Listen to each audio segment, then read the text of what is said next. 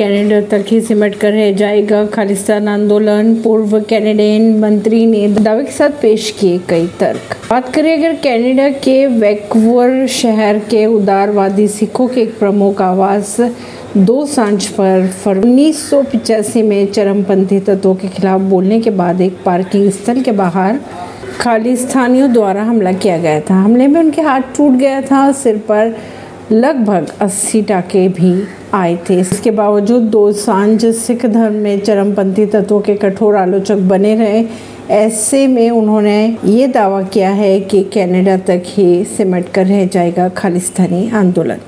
परवीन सिंह, नई दिल्ली से।